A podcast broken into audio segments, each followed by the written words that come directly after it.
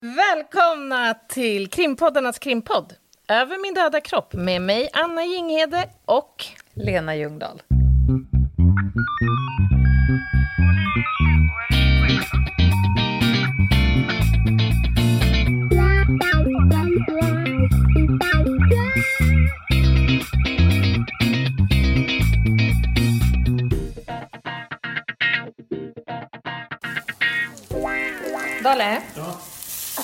Här och lagar mat tillsammans och vi kommer ju äta mat tillsammans ikväll också. Ja. Men det har ju varit ganska många gånger under våra, alla våra år tillsammans som, som du har fått äta middag själv, om du förstår vad jag menar. Mm. När jag har behövt åka iväg på jobb eller inte kommit hem från jobbet förrän mitt i natten och sådär. Hur är det att leva ihop med en polis egentligen? Eh, oj, vilken, vilken eh, fråga. Eh, nej, men jag kan tycka att eh, det är både intressant, spännande och ibland kan det också vara lite skönt att få vara själv en lördagkväll.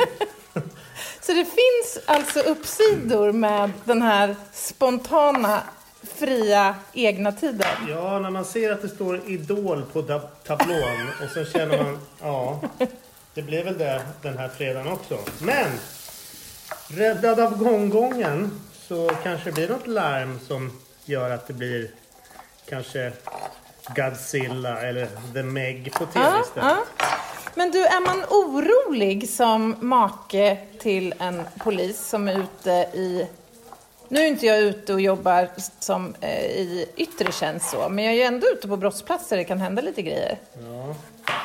Nej, jag tyckte det var värre, det var värre när du jobbade i yttertjänst och åkte målad bil.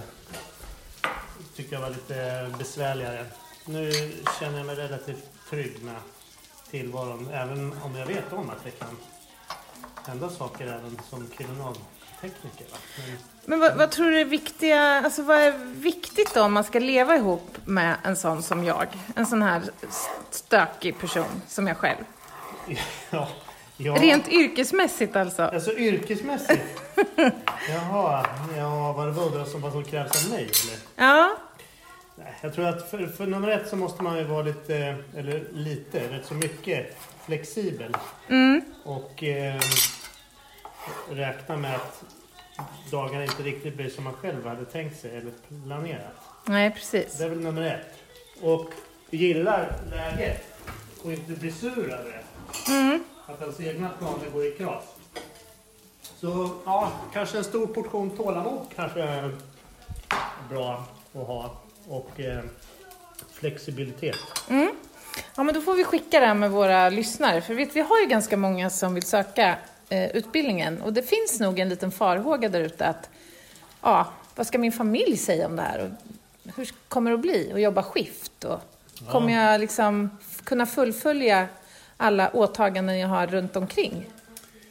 Ja, speciellt om man har små, små barn. Mm. Eh, det här med hämtning, lämning, träning. Mm. Livspusslet. Ja, det, det har vi aldrig fått ihop riktigt. Saknas alltid några bitar. Men eh, nej, jag tycker eh, det är inget... För mig har det inte varit något stort problem. Nej. Ja, men vad bra. Där hör ni, alla lyssnare. Sök, på Sök. Polishögskolan för bövelen.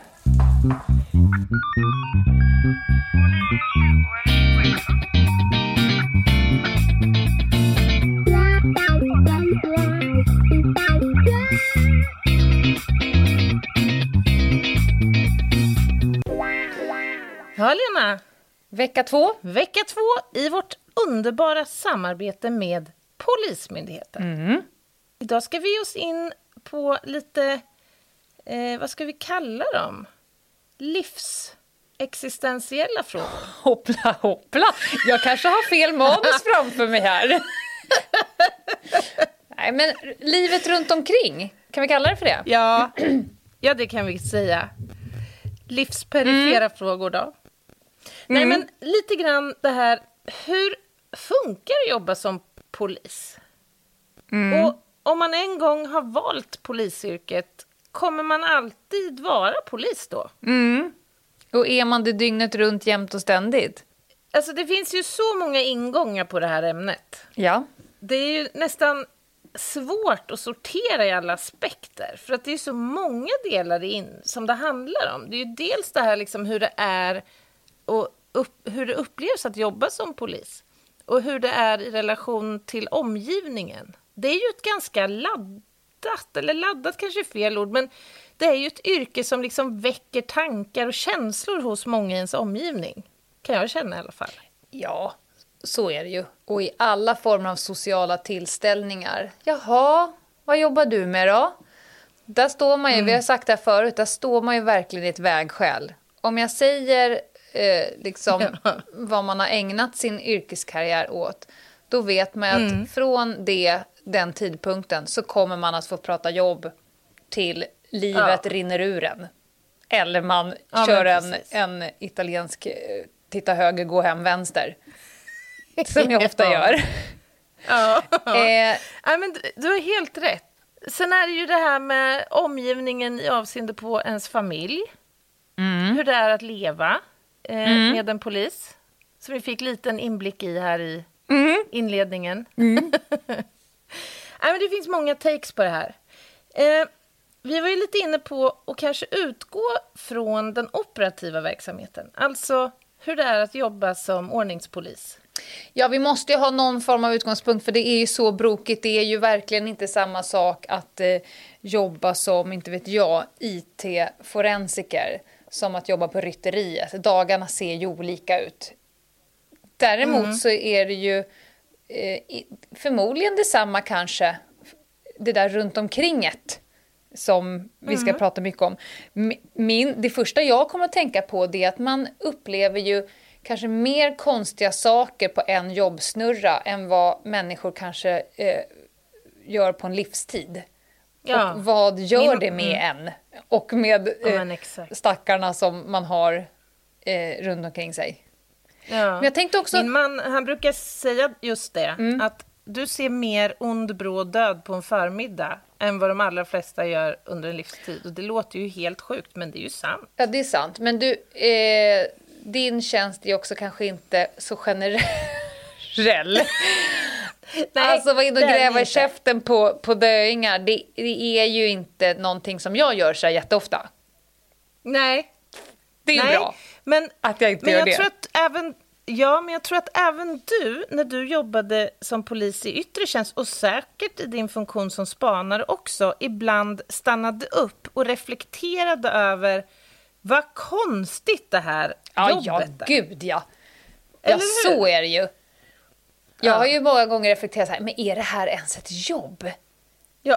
Alltså är det här, är det här ett jobb eller är alltihopa på låtsas? Är jag med i någon Eller är väldigt... i Nej men förstår man står där, man, film? ja, man står någonstans och så tittar man ner på sig själv och bara ja, det är tydligen så här jag ser ut idag. Och så tittar man Ja. upp på sina ännu mer skruvade kollegor och bara okej, det är den här samlingen människor som håller upp liksom Sveriges eh, lagar på olika sätt. Och sen tänker man på vad är min arbetsuppgift idag? Ja, men jag ska åla ge- genom det här diket. Eller jag ska liksom nästla mig in här. Så bara, just det, ja, nej, men det är också ett yrke. Det är också en, ett polisiärt yrke som man kan ha. Ja, men alltså jag tänker att de där reflektionerna gör ju alla poliser oavsett funktion. Ja. Det vågar jag svära på. Men det är också det man älskar med yrket på något märkligt vis. Det är ju oförutsägbarheten. Att du kan hamna i så väldigt många märkliga situationer men väldigt många av de situationerna är ju utmanande för dig själv. Du växer som människa, du lär dig saker om dig själv och om andra och du liksom får pröva dina vingar och utmanas. Och göra nytta på en och samma gång. Men då kommer man ju till knäckfrågan. Går det här att kombinera med att utöver tjänstetimmarna vara en hyfsat vanlig människa och välfungerande i det, liksom det normala, som är kanske lite mindre skruvat då? då? det här blir ju en högst subjektiv eh, iakttagelse, så att säga. Alltså, vi kanske egentligen är fel personer att svara på det här. Vi tycker ju att det har funkat alldeles utmärkt. Men frågan är ju vad vår omgivning tycker. Men, men jag tänker liksom på polare. Jag har ju många gånger stött ihop med polare eh, på stan. Och då blir det lite såna här silly walks. För de försöker mm. titta på mig för att försöka lista ut om jag jobbar eller inte. Jobbar. Men det har de ingen aning om. Så de vet inte om de ska springa fram och säga hej och krama mig. Eller låtsas som, som om jag inte finns. Och om de låtsas som som jag inte finns och jag inte jobbar, då kommer jag tänka, har du tappat eller? Ja, men erkänn att du njuter av den här vissheten. Att de våndas. Älskar det. Jag älskar paniken ja. i deras ögon. Ja, det fattar jag väl. Men jag har också sagt så många gånger att det finns egentligen inget spaningssammanhang som är fel att du kommer fram till mig som en kompis på stan. För det är Nej. en väldigt naturlig sak. Ja, och, och jag menar... Många har jag kunnat implementera i min spaning. Ja. Hej, gud vad bra att du kom! Stå här, jag ska sätta upp min kamera i din armhåla. Så att ja. jag kommer nog att filma igenom din arm när vi står här och pratar i busshållplatsen. Nej, men jag menar så här, förutsatt att du står där och syns och ser ut som Lena Ljungdahl och inte till exempel Engelbrekt i statyform eller någonting, så, så har ju din avsikt också varit att synas där. Annars exakt. hade du inte gjort det. Jag, nej, exakt. Då hade de inte hittat mig.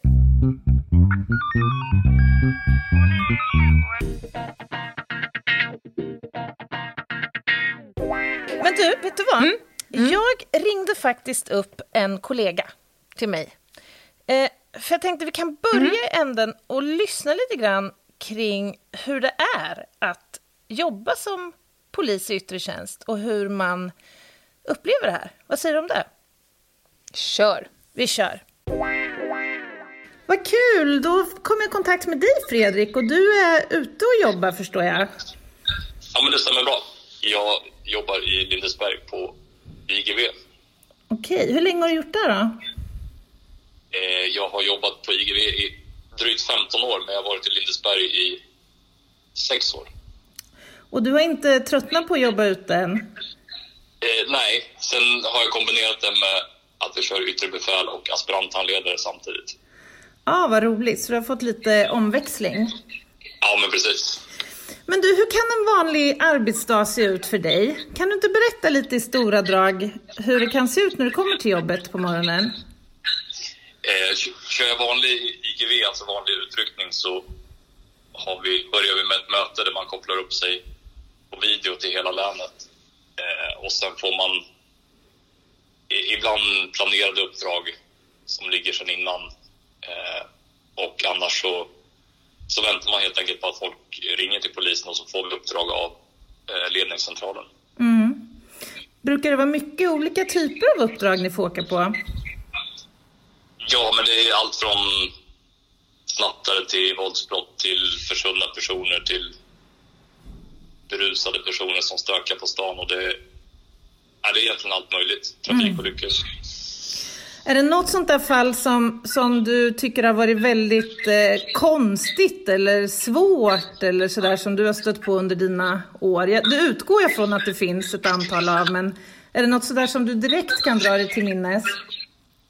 Eh, ja, men det finns egentligen hur mycket som helst att, att ta utav. Och även fast man har jobbat så pass länge som, som 15 år så, så kan man fortfarande förvånas över vissa saker. Eh, mm. men det, mest, det mesta som händer blir ju ändå alltså en vardag. Det är ju ändå samma liknande situationer som händer hela tiden. Och hur funkar det då? Du har jobbat i väldigt många år i yttre tjänst och du har jobbat i skift. Ja. Och jag vet ju att du har barn. Ja, stämmer. Hur får man den här tillvaron då att funka? Och jobba sådana här spretiga, konstiga arbetstider och sen komma hem och vara en bra familjefarsa också? Man får ju försöka lösa det och, och, och pussla med med barnvakt och eh, försöka lösa det så, så, gott, så gott man, man kan. Men det är klart att man är, man är trött ibland mm. också. Men, men med lite planering och lite framförhållning så, så brukar det faktiskt inte vara något större problem tycker jag. Så man ska med andra ord inte avskräckas. Om man nu har barn eller planerar att skaffa så är inte liksom, det är inte kört att jobba många år ute med det allra roligaste som finns, nämligen operativ polisverksamhet. Nej, det tycker jag verkligen inte. Jag, jag tror bara att man får, man får tänka till lite och försöka ha lite framförhållning. Och, och vi, plan, vi planerar ju ganska långa perioder också, så det går ju oftast att eh, och, och planera liksom lång, långt i förväg. Anna, eh, han säger IGV. Vi kanske bör eh, förklara vad IGV är för någonting. Ja, ingripande verksamheten. Eller ordningsverksamhet, eller vad säger man? Ordningspolisen. Utryckning. Alltså Ja. polisbilarna man ser snurra runt, kan man säga.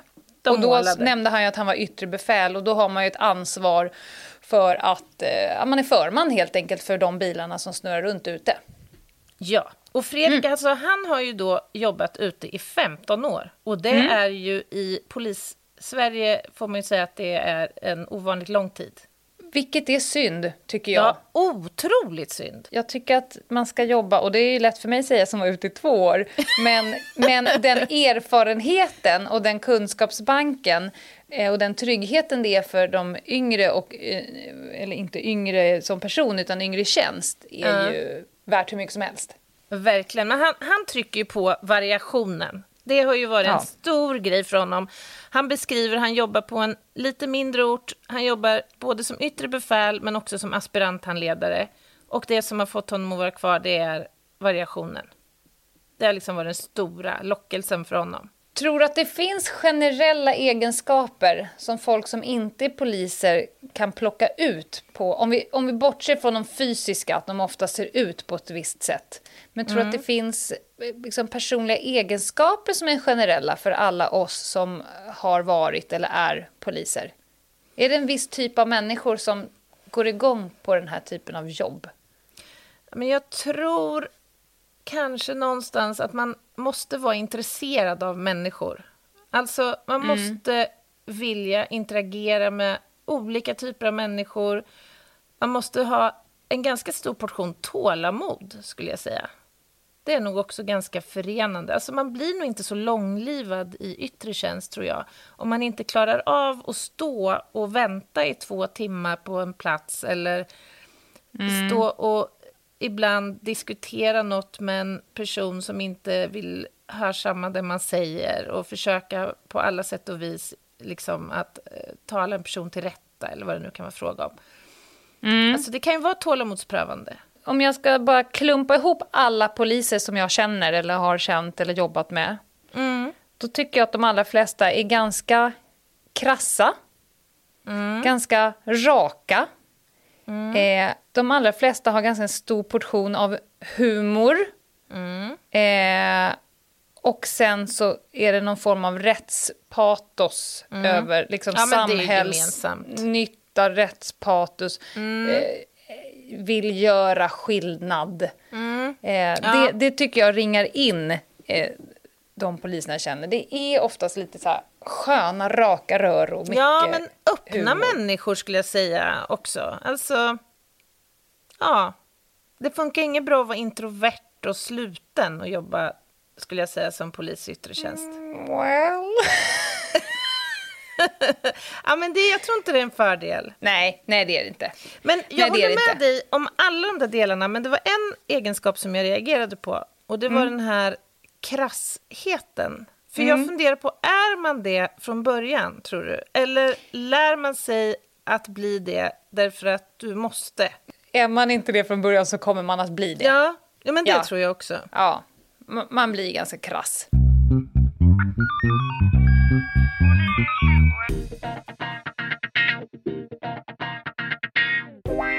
Ibland när man sitter på flygplan, då kan det ju hojta till i högtalaren så här, finns det någon läkare ombord? Finns det någon läkare? Har du varit med någon gång om att någon har ropat efter en polis? Finns det någon polis här? I, ett, I en sån liksom, situation där det förmodligen inte sitter någon uniformerad i alla fall. Nej, det har jag inte jag varit med om att det har varit stök ombord på en charter en gång. Ja, jag men... Nu tänkte jag såklart inte bara flygplan. Men du vet, läkare har ju, det känns ju som att de alltid är beredda att träda tjänst. Är de på en... Mm. Jag har varit på idrottsevenemang där det liksom kravlar ner någon från läktaren och, och kastas ut på golvet och, och fixat tillbaka en benpipa som har stått lite halv... Mm. Ja, men det har jag gjort också, reponerat tänder och sådär. Mm. Men vad, men, vad intressant, Har du ofta Lena. 30 tjänst som polis? Nej, men, alltså, det här är ju, nej, men det här är superintressant, tycker jag. För det har man ju aldrig. För jag har ju vid ett par tillfällen 30 tjänst när jag har ja. varit ledig. Ja. Eh, och jag vill bara klargöra det här, för, för jag gjorde en liten snabb googling och det dyker upp ganska många såna frågor. Ja, jag, jag krockade eller jag gjorde det här och så dök det upp liksom en person med två barn i släptåg och sa att han var polis. Han kan väl inte vara, han är ju ledig, han var väl inte rätt och så. Mm, så mm. då vill jag bara klargöra det här. Ja. att är man polis, eh, då, finns, då finns det en skyldighet att mm. självmant avbryta sin ledighet och träda i tjänst om det är till exempel svårare brott eller det är liksom allvarliga störningar av, av allmän ordning eller säkerhet. Då är du mm. skyldig att avbryta din ledighet och börja jobba. I sitt egna län, va? Så har det stått tidigare i alla fall, tror jag. Att du behöver inte alltså, det här är ju polisförordningen. Överallt. Ja. Jag tror inte att det står i polisförordningen längre. Nej, okej. Okay. Eh, det kanske, i och med att vi är en myndighet nu så kan ju Exakt, mycket väl hända du, att det är borttaget faktiskt. Du är nog ja. körd var du än är, Anna. Men utöver det här, att man har skyldighet att självmant träda i tjänst vid, vid svåra brott, så får polisman, eh, som det då heter, i andra fall ingripa om man vill trygga allmän ordning eller ge skydd eller hjälp. Mm. Det finns ett får, så att du kan träda i tjänst i princip när du vill och börja jobba. Sen så gör ju inte poliser det här för att det, det hade man, man har ju inte gjort någonting annat än det. Nej, alltså så är det ju verkligen. Man kan inte jobba alltid såklart. Men jag skulle just fråga, tror du ändå att det är så att lediga poliser är mer benägna att uppfatta brott och ja, situationer? För att jag är nämligen övertygad om att det är så. Ja, det är en yrkesskada. Ja, men jag tror att det är det. Det är liksom svårt att bortse ifrån. Och vissa saker kan man bara inte, ja. inte agera på. Och det kanske, jag vet inte vad som är hönan och vad som är ägget. Kanske är det just den typen av person som också väljer att bli polis. För att mm. man faktiskt bryr sig egentligen, mm. handlar det väl om. Men har ja. du också fått många frågor privat? Från vänner och bekanta av arten Hej, jag körde in i en eh, trafikkontroll häromdagen och undrar lite grann vad som kommer hända nu med mitt körkort som har blivit omhändertaget. Och såna, den typen av frågeställningar.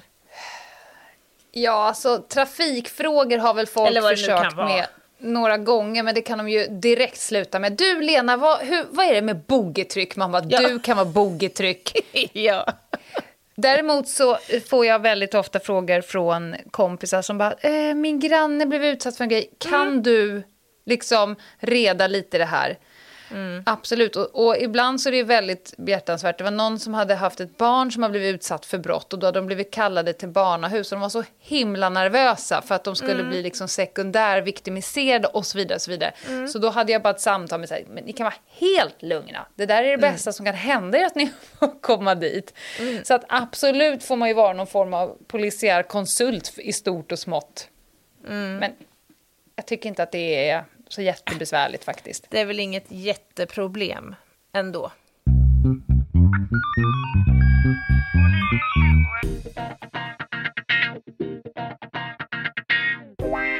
Jag tänkte på det här också, du vet man brukar säga så här att man arbetar inte som polis, utan man är polis. Finns det någon sån här gammal sägning? Ja, man är ju brandman, man är läkare. Det finns ju vissa yrken. Jag arbetar som brandman har du väl aldrig hört någon säga? Nej, men är det ett kall liksom? För mig, det, eh, det, har jag ju sagt tidigare, för mig var det ju inte ett kall. Jag körde ju, jag halkade in på ett eh, eh skal. Jag vägrar till och med säga ordet. jag halkade in på ett skal. ja. eh, men jag har ju ett starkt eh, rättspatos och väldigt blått starkt polishjärta.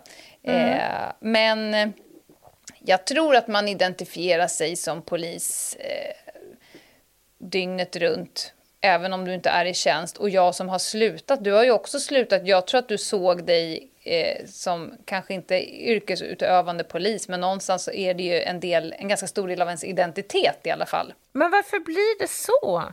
Alltså, så, det där tror inte jag gäller för alla yrken. Jag tror inte det liksom befäst så djupt in i själen på en, ens yrkes liksom, identitet. Nej. Med massa andra, hos en massa andra yrken. Nej, det, men det är någonting som kittar samman. För du vet, det finns ju Facebookgrupper med såna poliser som stöttar varandra. Eh, om någon dör i tjänst eller någon eh, mm. eh, som arbetar som polis vars partner eller barn har dött. Det är sån djävulsk uppslutning i, kring mm. att mm. samla ihop pengar och stötta och hjälpa till att skjutsa och hämta och laga mat och fixa och dona. Mm. Det finns ju liksom en kollegial ihopkittad vi-känsla.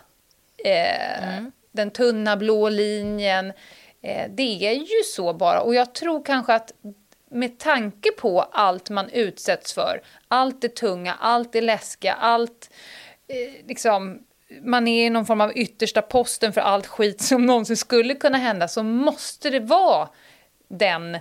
tillhörighetskänslan eh, för att mm. man ska på något sätt stå ut. Så det blir en del av identitet. Ja, och kanske är det så att den också skapas genom att man faktiskt upplever väldigt många märkliga och svåra och glädjefulla situationer tillsammans. Alltså, om du tänker efter, man sitter i radiobil, ta Fredrik som har suttit i radiobil i 15 år. Han har jobbat med så många människor, upplevt så många märkliga och extraordinära saker, även naturligtvis vardagliga, men mycket märkliga saker och konstiga saker och tragiska grejer. Men med människor som man aldrig ens förmodligen privat skulle gå och ta en fika med. För det är det också, alltså man jobbar ihop med olika personer i sin radiobil. Varav många umgås du inte med privat, men du tvingas ju mm. att blotta dig liksom på ett sätt och uppleva saker tillsammans med någon som du liksom egentligen kanske inte känner så väl. Och det gör ju att du skapar ju band, tror jag, som är speciella.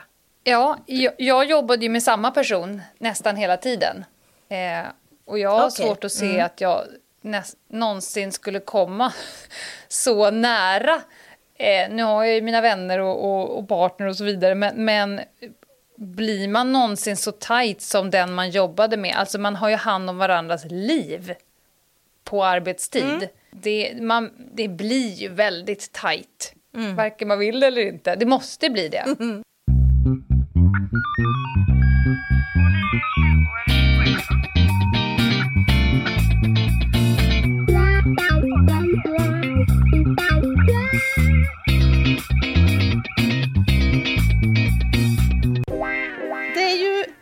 Som sagt väldigt mycket olika typer av situationer man ställs inför och alla är ju dessvärre inte glädjefulla. Och det här kanske oroar människor som funderar på att söka Polishögskolan. Hur man ska mm. hantera och tackla de här lite tyngre bitarna. Mm.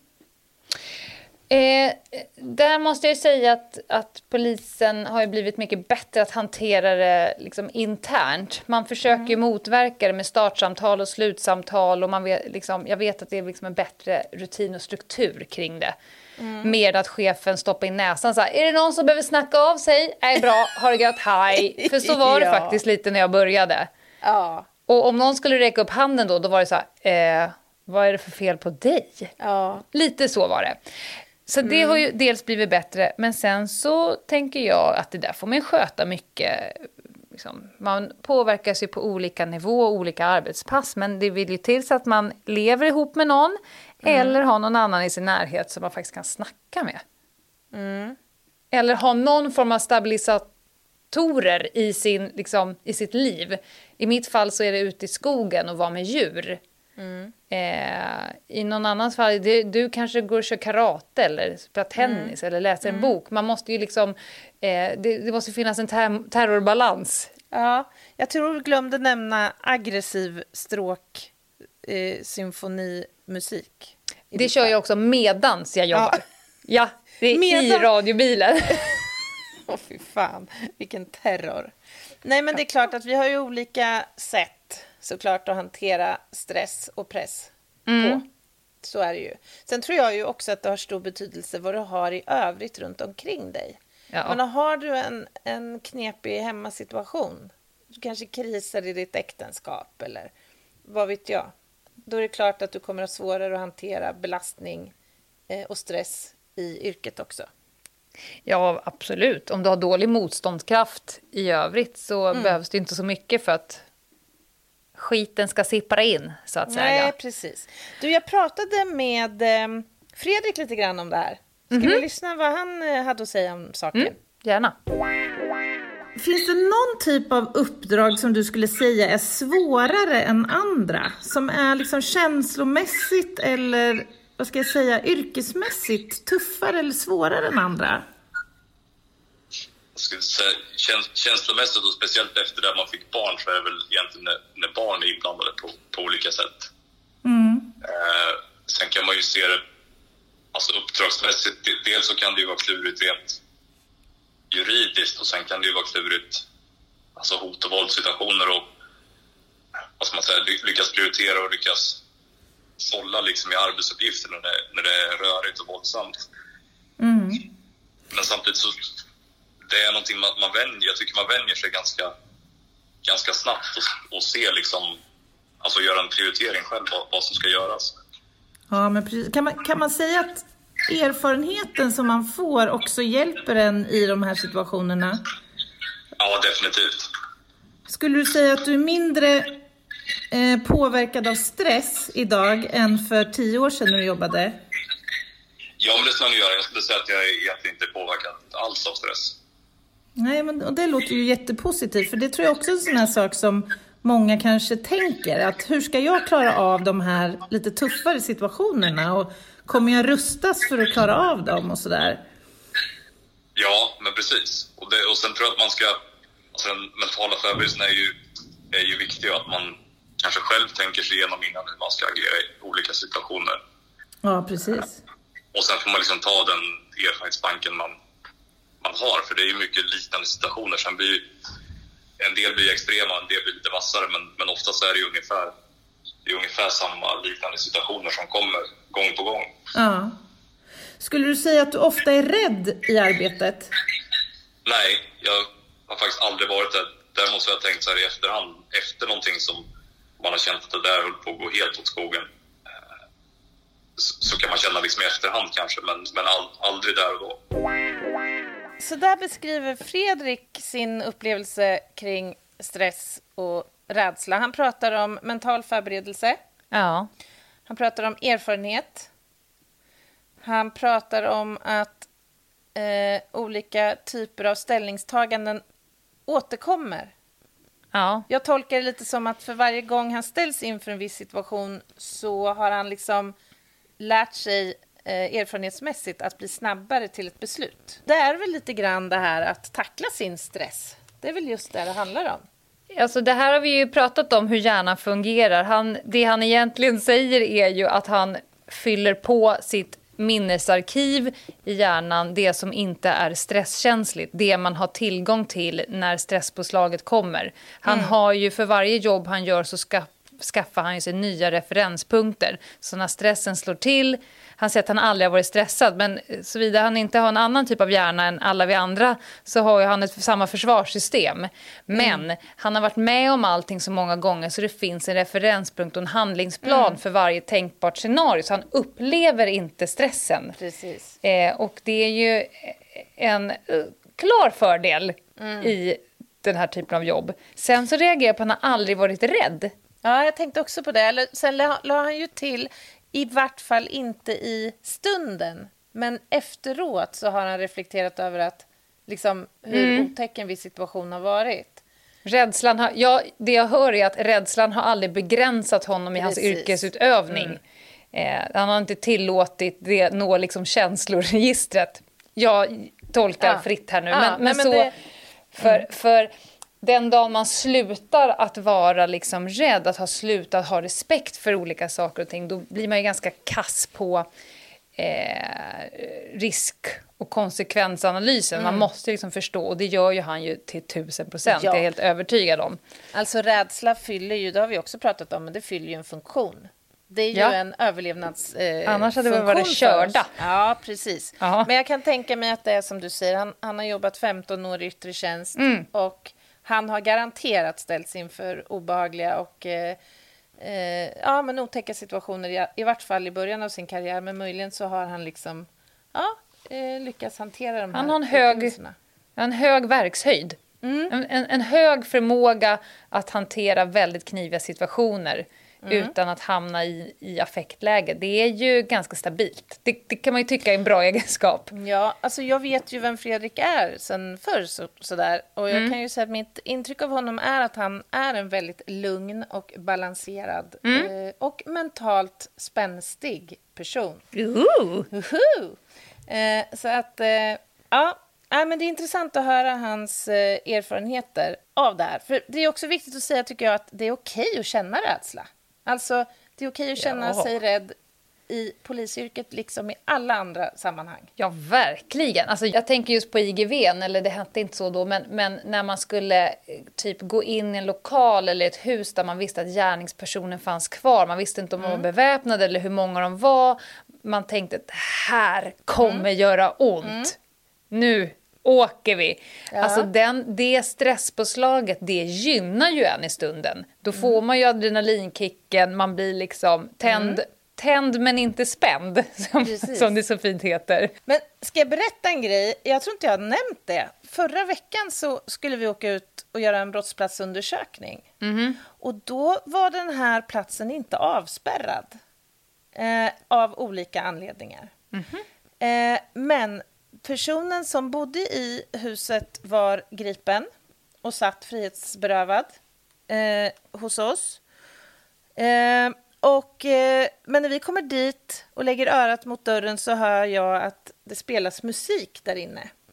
Och uppgiften hade gjort gällande att det skulle inte vara någon i fastigheten. Och det här är Vad var det för musik? ja, det var Du kan rad- inte bara fladdra förbi en sån grej med mig. Det var eh, Golden Hits. Det Ja, var inget som fortsätt. du hade gått igång på. Nej, men, och då blev det helt plötsligt aktuellt att göra ett loksök. Alltså att söka av den här fastigheten innan vi kan påbörja arbetet där. Och jag ska väl i sanningens namn säga att det är inte varje dag en kriminaltekniker gör det. Åh, vad jag vill se det här! Finns det på film? I wish. Det gör Ja. ju inte det. Men, och jag hör ju då när vi öppnar dörren och du vet när man gör sig till känna. Ja. Polis. Polis. Ja, men så här, man, man har lärt sig det här. Hur rösten förändras. Hur torrheten i munnen infinner sig. Och den här jävla musiken på högsta volym. Ja, men du vet, alla sinnen bara dundrar igång. Det är en speciell upplevelse. Det, det är det. Det är en snudd på att det kan nästan lite, lite, lite svart, svartna precis innan man kommer ut dörren. Men apropå loksök, jag måste berätta. Min kollega Sofie, vi gick ju bastaktikutbildningen när man skulle lära sig den där. Och för att förklara loksök, alltså när du ska gå in i ett utrymme där du inte vet, det kan vara någon där inne, det kan sitta någon i soffan och ha ett vapen, det kan vara vad som helst. Då går du inte bara rakt in i rummet utan då ska man ju göra, då brukar man ju kalla det för mittkik, att man kikar rakt in i rummet och sen så gömmer man sig. Och så kör Tre man meter kik. tre meters kiken. Och så fanns det sista kiken var eget hörn. Ja, att man det. liksom ska in och kika vad som står precis runt hörnet. Ja. Och då hörde Sofie fel. Så hon trodde att det... Hon räckte upp handen så bara, jag förstår inte. Och jag ser på henne att det här, det här kommer bli hilarious. För hon är så filterfri. Så hon tror att de säger mittkik, tre meters kik och sen är det andra hörnet och eget kön. Istället för eget hörn. Så hon avslutar med att titta ner på sig själv i skrevet. Nej, jag orkar inte. Och då står någon så här halvtorr combat-snubbe som ägnar hela sitt liv åt att kika. Han bara, va? Och hon tänkte att men det kanske fanns någon, någon form av... Och sen när hon liksom ska förklara varför hon så bara, nej, jag, jag, jag borde ha förstått att det var något som inte stämde. Den andres hörn och eget kön ska du titta på innan du går in i rummet. En sak bara, innan Ja. vi lämnar stressfacket. Ah, Okej. Ja, bara en sak. Ja. Eh, jag tror att många människor föreställer sig att det är de här mest extraordinära händelserna som man generellt stressar upp sig över. Mm. Men se, det här finns det forskning på.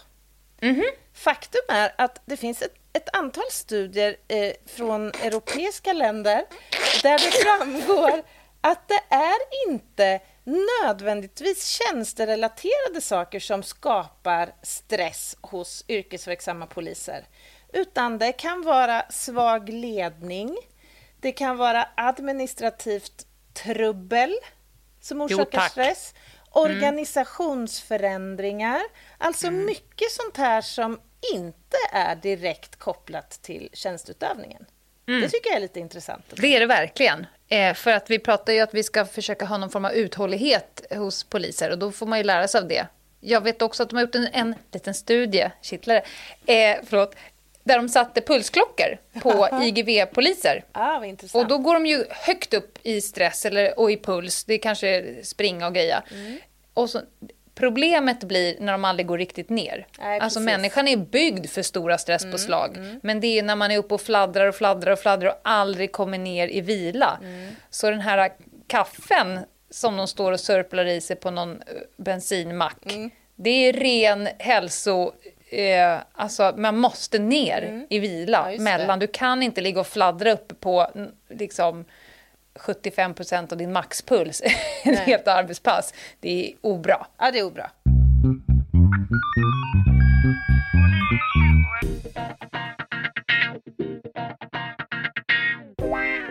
Det här med det sammansvetsade gänget. Ja, men vi var inne på det, att, att eh, man blir väldigt tajt med sina kollegor. Upplever du att du har haft svårigheter att göra dig förstådd eh, med dina vänner och dina, din partner? Eller fa- fattar de? Eller kan du ens prata hemma? Jag har... Mycket kan man inte säga. Nej, alltså jag, jag kan tycka att det är problematiskt ibland. Jag har några såna här, jag har jobbat i några extrema händelser ju. Vi har ju pratat Mm. om det tidigare, men tsunamikatastrofen är ju en extrem händelse. Jag har Mm. jobbat i några andra såna här katastrofer. Och jag minns, bara snabbt ska jag nämna, då när jag hade varit i Thailand och jobbat och jag kom hem efter första eller andra svängen och jag själv kände ett behov av att få träffa mina vänner och prata med min partner om vad jag hade upplevt så märkte jag att ingen i princip ställde frågor. Eh, och vid den här tidpunkten så hade de flesta av mina vänner precis fått barn det här året. Och jag kände när vi, satt, när vi träffades då tillsammans hur man pratade om Libros blöjor var bättre på natten än Pampers och sådär. Liksom. Det var den nivån av samtal och jag kände bara fy fan vad ointressant och liksom trivialt. Ja, Eftersom fattar. jag hade upplevt ett sånt enormt liksom, trauma ju. 5 000 avlidna människor på en begränsad yta. Och sen kastas in i diskussioner om blöjor, liksom, som var helt bara så här. Men så här när jag fick lite distans till det hela så förstår jag ju varför. Därför att det här är så enormt svåra händelser att försöka relatera till. Och det jag hade upplevt var ju så jobbigt för andra att ta in och bara höra om. Och därför så avstod många från att faktiskt prata med mig om det här. Alltså jag gör en direkt koppling som till att det är exakt samma sak att vara dödligt sjuk själv. Ja, det, alltså det allt, kan jag tänka mig. Precis allt du sa nu kan jag relatera till. Inte tjänstemässigt, Nej. utan att själv sitta och, och, och bolla li, liv eller död-frågor. Åh, Gud, Eh, vad hemskt. Och, och sitta i soffan på jobbet och höra över att folk gnäller över att bilen inte Ja. gick igenom besiktningen. Att det var någon, någonting som hände ute på gatan. Att någon inte har plockat ut diskmaskinen på jobbet. Din morsa jobbar inte. Då satt jag bara och tänkte så här. Ni är för fan dumma i huvudet. Eh, det var som att det var liksom ett liv som pågick och man var inte med och man tänkte att ni fattar ingenting. Nej. Och sen så kommer man ju ur det där. Men, men jag, liksom det du sa, jag gjorde bara direkt koppling, var exakt samma sak. Men man blir liksom utanför. Ja. Eh, ja, men, men och då får man kanske finna sig i att du kan inte prata om allt hemma. Precis. Då får du kanske göra det med dina kollegor eller någon annan. Eh, och om du pratar med någon så kommer de troligen inte förstå. Nej, exakt. Och det får man finna sig i. Att det finns kanske väldigt många i din när, absoluta närhet som inte kommer riktigt förstå. Eh, man kommer hem, det kan ju vara så att du har liksom slagits på jobbet eller har haft något traumatiskt SOS-fall eller någonting och så kommer man hem och så sitter det någon och glor på något matprogram och tittar upp och då känner man kanske att man är ganska långt ifrån Ja. varandra. Det är ganska många relationer som eh, slutar med att det blir polis-polis. Nej, men och jag tror ju därför, alltså jag, om jag utgår från mig själv så upplever jag att min grupp är ju enormt viktig. Alltså det här kamratstödet ska man inte underskatta alltså, för att det, det har en enormt viktig funktion.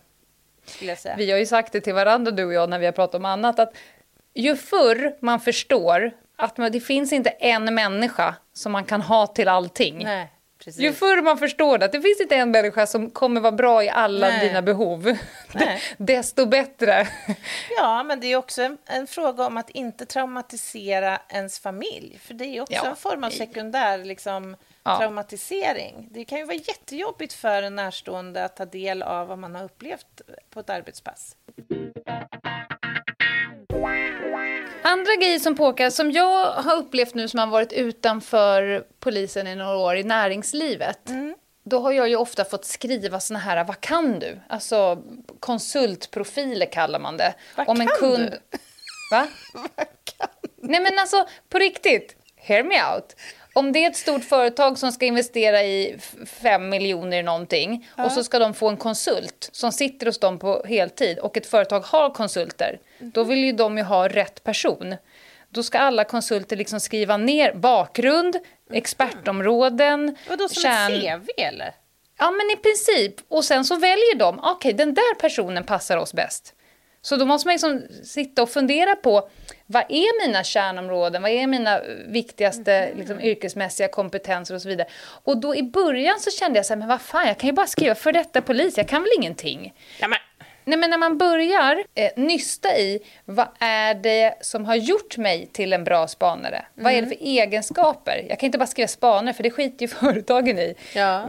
Vilka egenskaper är det som gör att jag är framgångsrik i spaning eller som eh, utredare eller som eh, teamutvecklare? Och när man då börjar nysta i vad man har fått med sig från alla sina år, jag var polis i 15 år, då är det en hel jävla palett av grejer. Ja. Vissa hade du med dig in och vissa har du utvecklat och sen har du fått dessutom en jävla massa nya verktyg. Då blir CVt, liksom dina kompetenser, ganska mastigt. Ja, än att bara här-.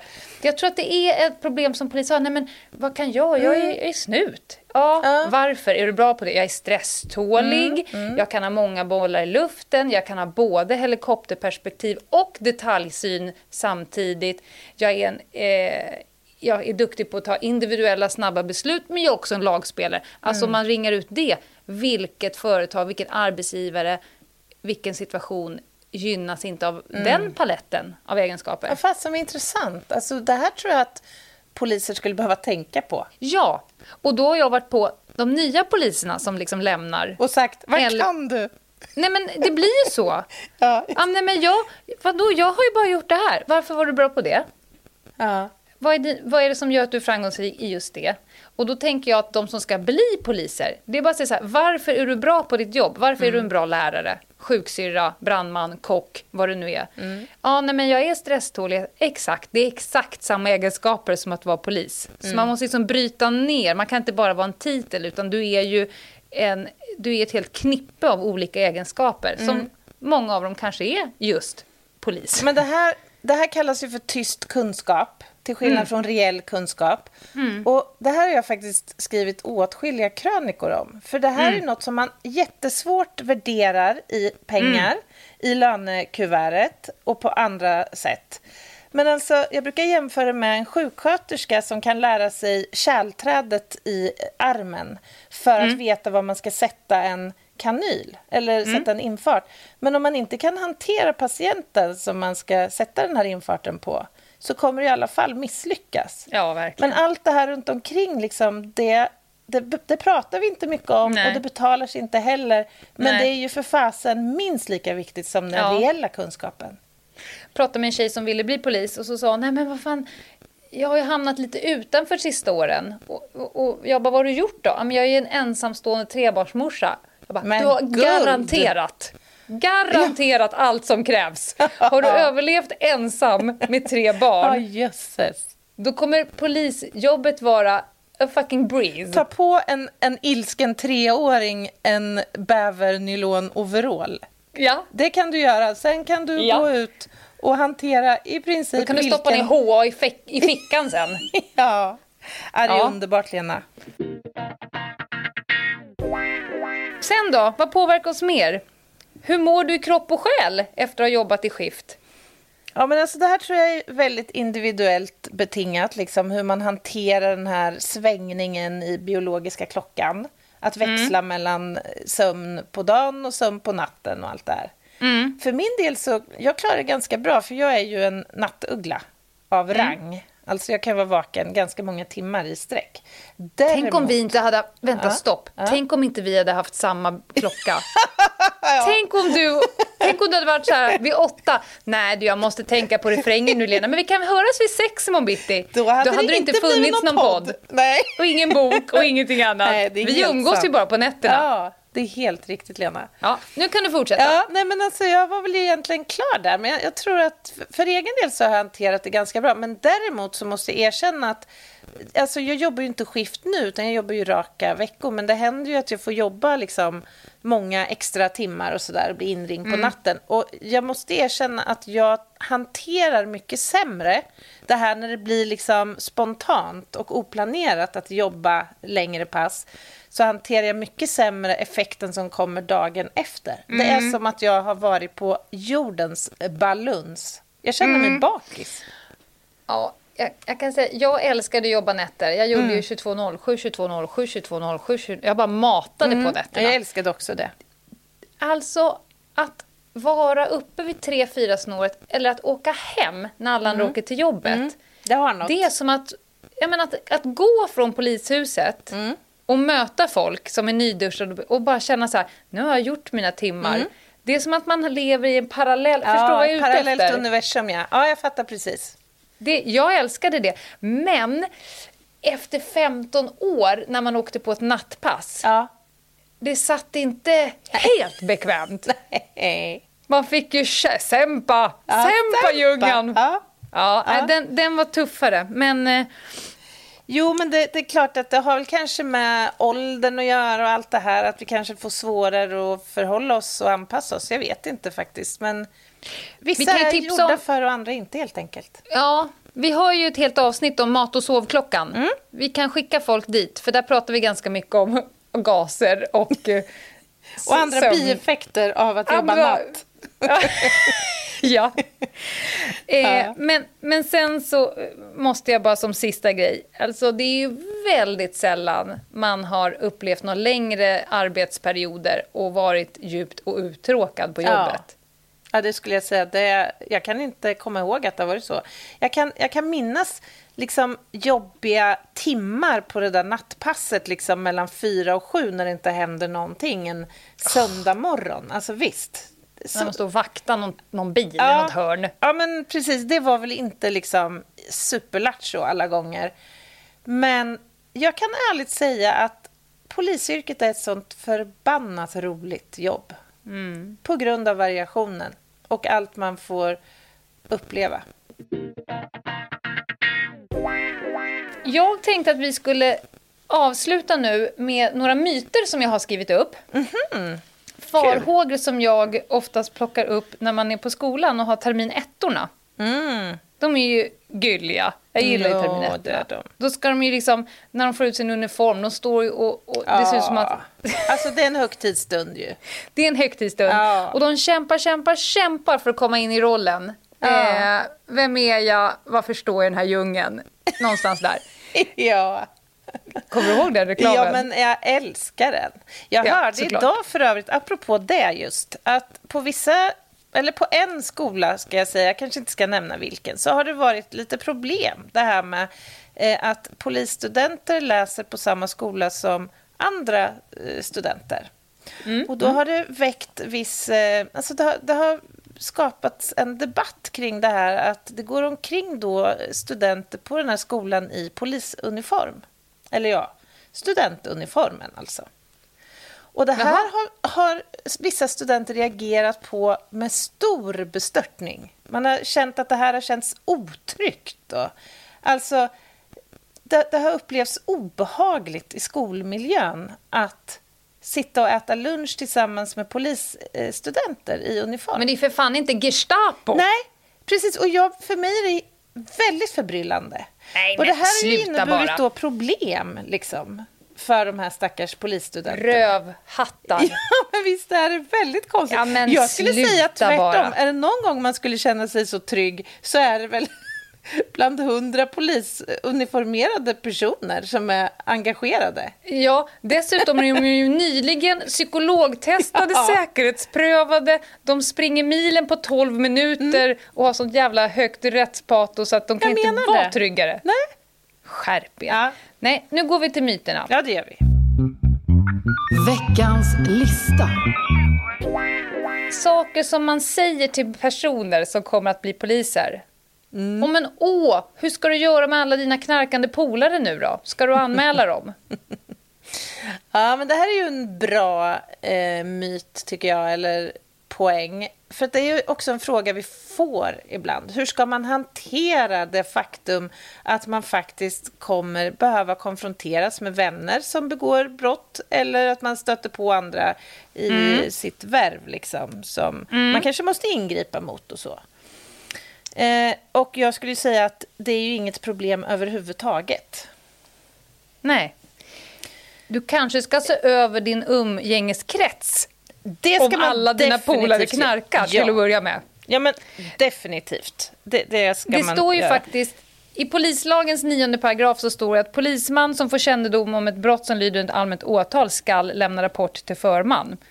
Mm. Eh, och då behöver man inte ens vara i tjänst. Eh, men jag skulle säga så här att det här är inte ett problem. Nej. Och om du har eh, polare som är dumma nog att sitta och knarka framför dig, då skulle jag vilja prata lite om respekt mot dig. Precis. Om, om du är tydlig med att nu håller jag på att utbilda mig till polis och med det åligger mig väldigt mycket saker, så kan du, får du helt enkelt sköta dig och ditt lite snyggare från och med nu. Mm. Och om det inte är en kompis som skiter i det, då kanske du ska byta kompis. Mm.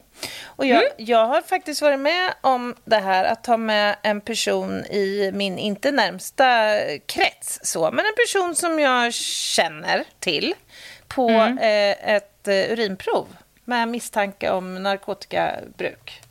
Mm. Eh, och det är klart, det var ju inte en jätterolig situation, men jag tror att den här personen tyckte det var betydligt jobbigare än vad jag gjorde och den här personen hade ju full förståelse och respekt för att jag gjorde Ja. mitt jobb. Och skulle det vara fråga om en trafikkontroll eller något annat, då kan man ju alltid faktiskt också be sin kollega. Så här, kan inte du göra kontrollen på den här personen för det är faktiskt min granne eller Ja. min mamma eller vad vet jag. ja, då kör vi samma tema. Ska du anmäla grannen nu då som bränner sprit hemma? Då vart jag så här, vem har ens en granne som har hembränningsapparat?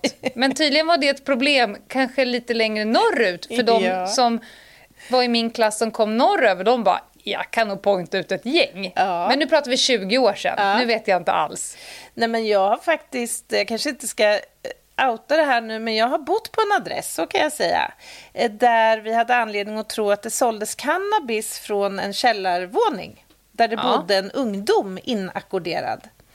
Eh, Så att jag har skrivit underrättelseuppslag och sådär på mina grannar. hade jag gjort på dirr. Ja, det har jag gjort. Det går inte att kombinera eh, polistjänst med att ha barn. Men herregud. Är det en myt? Eller är det en föreställning om polisyrket? Eh, Vi kan ju döda den på en gång med tanke på att typ alla poliser har Ja, barn. ja precis. Nästan alla. Däremot så är det ju tyvärr ganska vanligt att så fort, i alla fall eh, vanligt bland kvinnor, att när de får barn att de kanske går in och har inre tjänst, eh, såklart, för att de inte ska vara ute och härja med stora magen. Och att de liksom fastnar, att de inte Ja, kommer ut igen. det så- Och det önskar jag att Polismyndigheten eh, tänker till, och det vet jag att de gör, men skapa förutsättningar för att man får ut folk igen. För att det är ju på Ja. IGVn som, det är det som är kärnverksamheten, det är den Mm. som måste liksom... Och här har jag Ja, en helt genialisk lösning som har testats i liten skala men som ändå inte har slagit. Och det är eh, ro- rotationstjänstgöring. Mm. Det kan bli för tufft för, för många att jobba heltid, skift. Mm. Vecka ut, vecka in, år ut, år in. Men finns det möjligheten att faktiskt varva Mm. så tror jag att det skulle underlätta för många och jag tror att man skulle få behålla många fler i yttre tjänst längre. Bra kompetens, eh, liksom... Exakt. Att man höjer ju upp och man delar och sprider kompetens Mm. bra på det sättet. Vi hade ofta roterare hos oss på span. Ja, ni hade det. som kom från Hej kom och hjälp-instanser. De hade tufft med spaningen. Ja. Men varje gång så lärde vi oss någonting och de fick med sig någonting och man fick en ökad förståelse för varandras verksamheter. Nej, men alltså, sen finns det ju faktiskt till och med många som har barn, alltså poliser som har barn med varandra och där båda jobbar skift. Och det måste jag väl i ärlighetens namn eh, säga att jag fascineras lite över, för det kräver nog sitt lilla pyssel liksom, i veckoplaneringen. Men det går ju ändå. Jag kan allt. säga att det funkar utmärkt att ha barn på heltid och vara ensamstående och jobba ja, som det, spanare det är beundransvärt. i treskift. Ja. Mm. Det funkar. Man måste bara eh, jobba lite hårdare. Man måste vara lite kreativ. Ja. Ja, du får ha eh, fyrfärgspennan och göra ett system. Ja. Man umgås bara med poliser. Nej, det är man inte. Nej, Det jag jag umgås inte. typ inte alls med poliser. Nej, jag, jo, jag umgås eh, lite grann med poliser, men inte bara. Det tror jag skulle bli ganska tråkigt. För att hur den är så tenderar det ju lätt att bli prat om Jobbsnack. jobb, Ja. Faktiskt. Nej,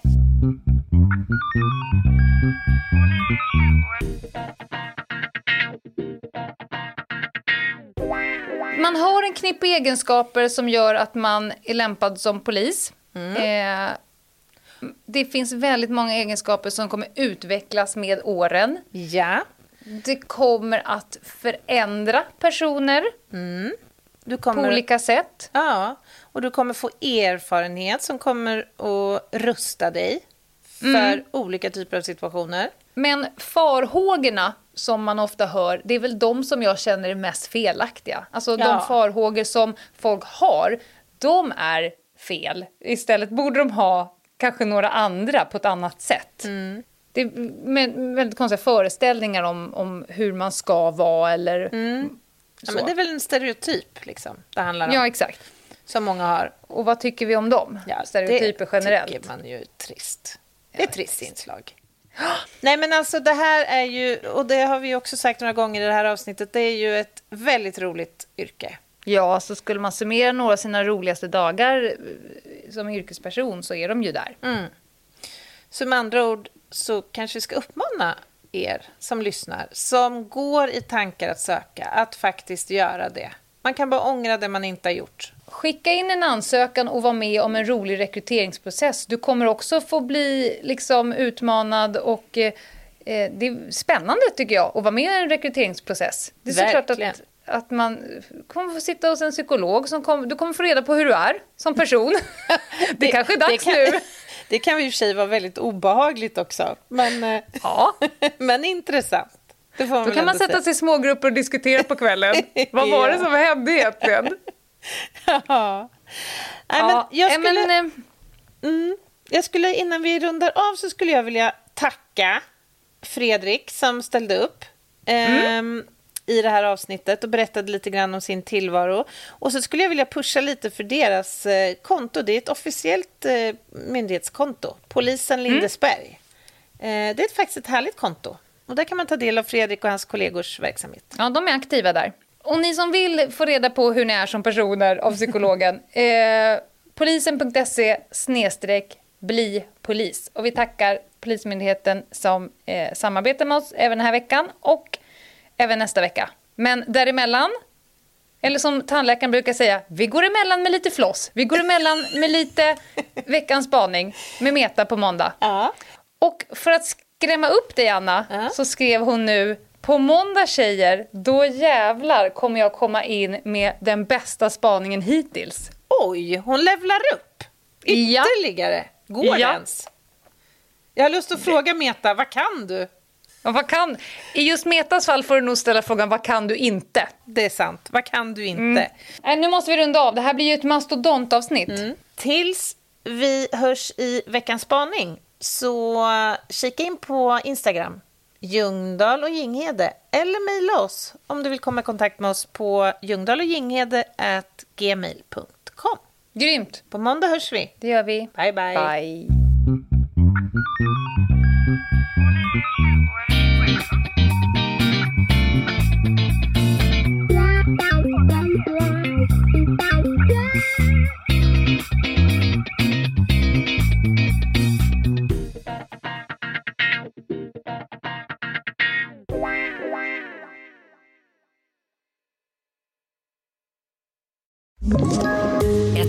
Poddtips från Podplay. I fallen jag aldrig glömmer djupdyker Hasse Aro i arbetet bakom några av Sveriges mest uppseendeväckande brottsutredningar. Går vi in med hemlig telefonavlyssning och, och då upplever vi att vi får en total förändring av hans beteende. Vad är det som händer nu? Vem är det som läcker? Och så säger han att jag är kriminell, jag har varit kriminell i hela mitt liv men att mörda ett barn, där går min gräns. Nya säsongen av Fallen jag aldrig glömmer på Podplay.